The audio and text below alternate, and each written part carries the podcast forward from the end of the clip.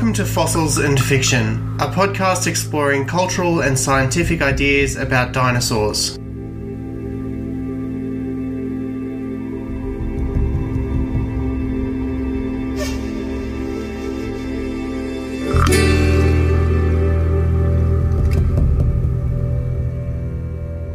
I'm Travis Holland.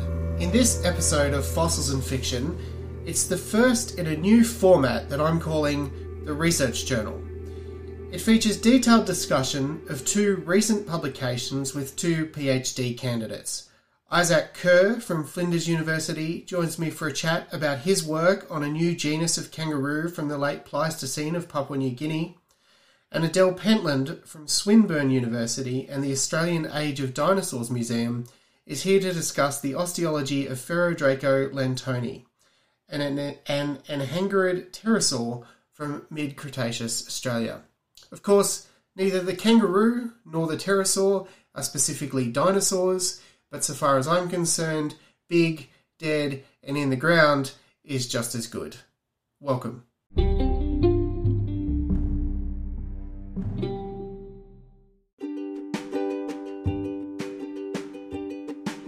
My name is Adele Pentland, and I'm a PhD candidate at Swinburne University of Technology in Melbourne and honorary research associate at the Australian Age of Dinosaurs Natural History Museum. Adele, uh, I wanted to have a chat about your new paper, The Osteology of Ferrodraco lentoni, uh, which is one of the most well known or the most well known Australian pterosaurs. Tell us about what you found in this 2022 paper. This more recent paper was an opportunity to try and describe as much of the skeleton in as much detail as uh, possible. And then I also wanted to try and do a phylogenetic analysis, even though we did one previously in the 2019 paper, I wanted to contrast uh, the results and use a different data matrix and see how that impacted the results. What did the new analysis show? Um, so the position of Ferrodraco didn't change that much. So it is still coming out as the sister taxon to Mythunga camara. So uh, Mafunga is the first pterosaur uh, species that was named from Australia in 2007. Uh, and it's a little bit older than Ferrodraco. So that kind of makes sense that you would have these two Australian taxa uh, together. But then this more recent analysis demonstrated that they are more closely related to two other Gondwanan pterosaurs, so Tropeognathus mesembrinus and Siroccopteryx moroccensis. Um, so I should explain that Gondwana is the big supercontinent that uh, included Australia as well as New Zealand, New Caledonia, uh, Antarctica, um, India, Madagascar, and South America and Africa. So, what these results are showing is that our two Australian taxa are closely related to one species from South America and one species from Africa, which sort of makes sense. We see this pattern in terms of the diversity of uh, dinosaurs as well and other groups. Uh, but this does differ from the 2019 analysis because in that paper I showed that uh, was closely related to Ornithocheirus simus, which is actually from England. But in this, in the 2022 paper, Ornithocheirus simus is sort of uh, popping out of the phylogenetic analysis very early on. So it's sort of demonstrating that it's more basal in this matrix, but that is probably because Ornithocheirus simus is just the very tip of a snout. So we sort of see this happen more generally in not just the phylogenetic analyses of pterosaurs, but all kinds of things. If you don't have a lot of uh, information, anatomical structure to describe, or if something is being misinterpreted, say if you have interpreted what is actually a lizard as a small dinosaur, then it'll pop out early in the phylogenetic analysis. So, yeah, just some very different um, analyses. I'll probably continue to rescore and add Ferrodraco into more phylogenetic analyses in the future and just try and refine it. We should have just a little bit more background on Ferrodraco. Uh, as I understand, the name means iron lizard. Is that correct? Iron Dragon. Iron dragon. Yeah. Of course, Draco. Okay. Yeah. Um, Uh, no, I had the privilege of naming that Was you? one. Yeah, it was me. Yeah. We had picked a nickname for the uh, individual. So that was nicknamed Butch after Butch Lenton, who was the previous mayor of Winton. Uh, Winton being the town near where Draco was found. Um, I wanted to name the species after uh, Butch Lenton, so that's why it's lentoni. And yeah, I wanted to have a name that was easy for kids to say. So I had a bunch of like different combinations of words in an Excel spreadsheet, and then I came up with Draco. And then later found out it's like a boss in Minecraft, which I had no idea about because I'm too old for Minecraft. can you explain the scanning process that underwent that the um, fossils underwent at the synchrotron? We took the specimen down to the synchrotron at uh, near Monash in well, close to Melbourne. If you're not familiar with this part of Australia, and the synchrotron is a big round building, and it's a particle accelerator. So it's shaped like a donut because it needs to accelerate particles, and then those are projected at whatever object you're studying. So at the time that I took Ferrodraco down for scans, they were also studying um, clay tablets, uh, archaeological artifacts. As, yeah, it could be used for all sorts of things. It has medical applications. So um, a cool upshot of that is that we can use it to study the internal structure of fossil uh, material of bones. Um, unfortunately, a weird thing happened when we had the synchrotron scans done. So the shape of the teeth of Draco are just the perfect size that they actually um, focused the laser beam that was being projected at it and it scratched the sensor, which was really bizarre. And uh, I thought in a p- bit of a panic when um, Dr. Joseph Bevitt, who's a co author on the paper, when he told me that happened, I thought, you know, it was going to hold the process up for hours, which cost thousands of dollars. Um, but uh, yeah, it was just like a little scratch on the sensor. Just yeah, the process of getting uh, anything scanned at the synchrotron, like it's a pretty competitive process because they're high resolution.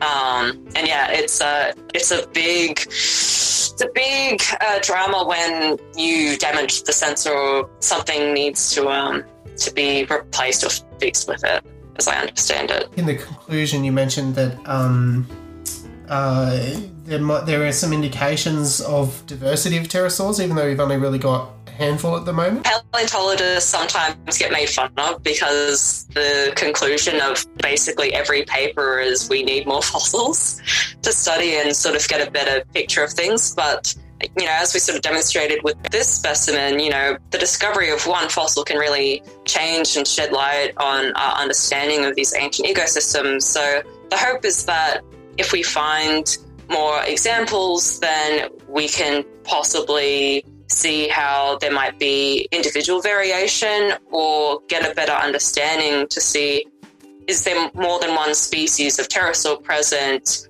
in this particular geologic formation? And then if we're looking at stuff, you know, that's tens of millions of years apart or a few million years apart, can we can we possibly prove that one species is directly evolving into the other? But that's normally very difficult to demonstrate.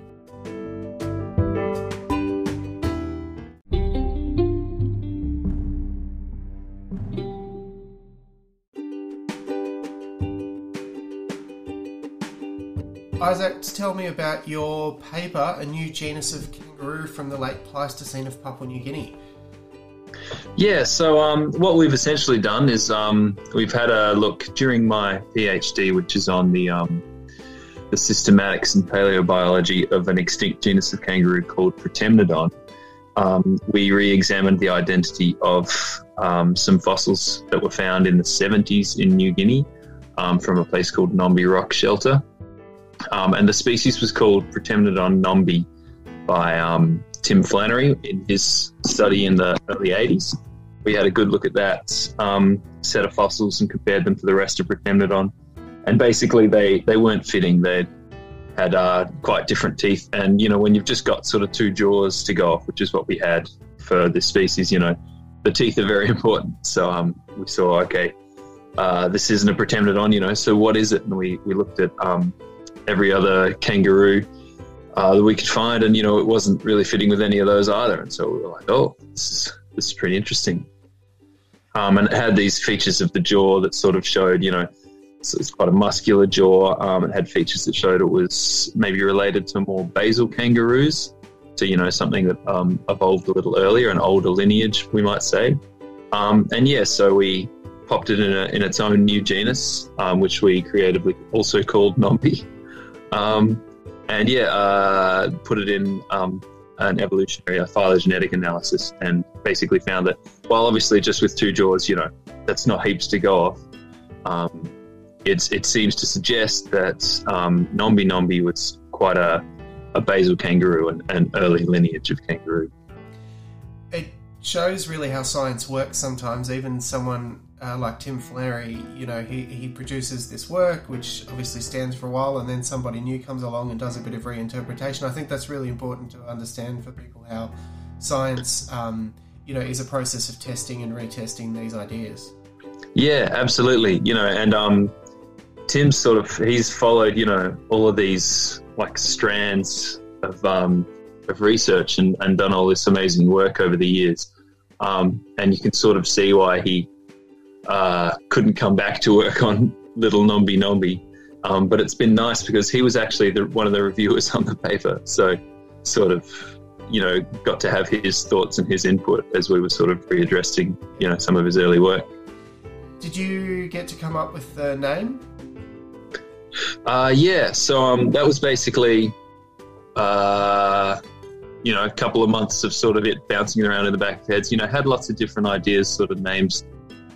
I guess talk about like the the funny curve in the crest of its teeth and things like that, or maybe its kind of robustness. But they're all sort of features that, you know, we're, we're not sure they'll necessarily define the genus. You know, should we find other species um, for example, or you know, would be such an important feature of the whole, the kangaroo as a whole, if you know what I mean, when we're just sort of talking about teeth and jaws. Um, so basically, there wasn't a lot to go off of the name, you know, for naming it, and we thought that Nombi Nombi, you know, memorable, has a ring to it, very simple. You know, just went with that. Yeah, so, right. Yeah, I, I suggested it to Gav, you know, thinking he'd say it was silly, and he said it was good. Sorry, Gav's my supervisor. I should yeah. say he's and co-author on the paper that we're referring to. Yeah, absolutely. That's right. Yeah. Um, brilliant. That's uh, that's that's fantastic. Really interesting work. What implications do you think this has for the way we understand kangaroo evolution across the continent? I mean, it's a it's a fairly small paper, so I'd say um, the implications are maybe gentle. Um, but yeah, essentially, it's um, it suggests that, uh, particularly in New Guinea, uh, where this is from, it suggests that the um, the macropodids there, the kangaroos from there, are a bit more diverse than we thought. For a while, there was sort of the question why, um, I should say, the, the megafaunal, the marsupial megafaunal um, array in New Guinea is it's quite sparse compared to Australia. So we have just the diprotodontids, the giant um, uh, quadrupedal herbivores, just a few species from there, I think three. And um, then from the Pliocene and Pleistocene, uh, the kangaroos we have, I think, oh, off top of my head, maybe six species. And then there's thylacines. And um, I think that's it for what we might consider giant marsupials. So that's three marsupial families. And then in Australia, I think there's just in the Pleistocene, there's at least eight. And um, as, as we discussed, they were connected, you know, for quite a period of time. And so why that is isn't really apparent. Why there are so few megafaunal marsupials in New Guinea. Um, but this basically suggests that there were, you know, there was this greater level of diversity and that there were sort of possibly multiple movements of um, megafaunal marsupials into New Guinea rather than just sort of one, you know, early in the Pliocene. There might have been um, more significant more significant ones earlier. And um, it also just basically shows that um, you know we, we don't know everything about you know what what kangaroos are and what they were well into when you know humans were in Australia. Fantastic. Uh, is there anything else we need to know about Nombi Nombi? Uh, not yet. Just uh, watch the space. We hopefully, you know, we're going back into New Guinea. Um, very exciting. Starting in the middle of next year, and then again for two more trips consecutive years. Um, yeah, hopefully we, we find a you know more bones, maybe even a complete skeleton, and we get to tell everyone what it actually looks like. You know, we've we've had um, a, a pleasant amount of, of media interest in this in this topic. You know, friends I haven't seen for a very long time saying, "Oh, I read your article," whatever. Um, that's been very nice. So yeah, hopefully we get we get to uh, show you what it looks like in a couple of years' time. Fantastic. We will link uh, both the full published article and also your conversation piece in the show notes as well. So anyone who wants to follow up can find out more information. Isaac Kerr, thank you very much for joining Fossils and Fiction.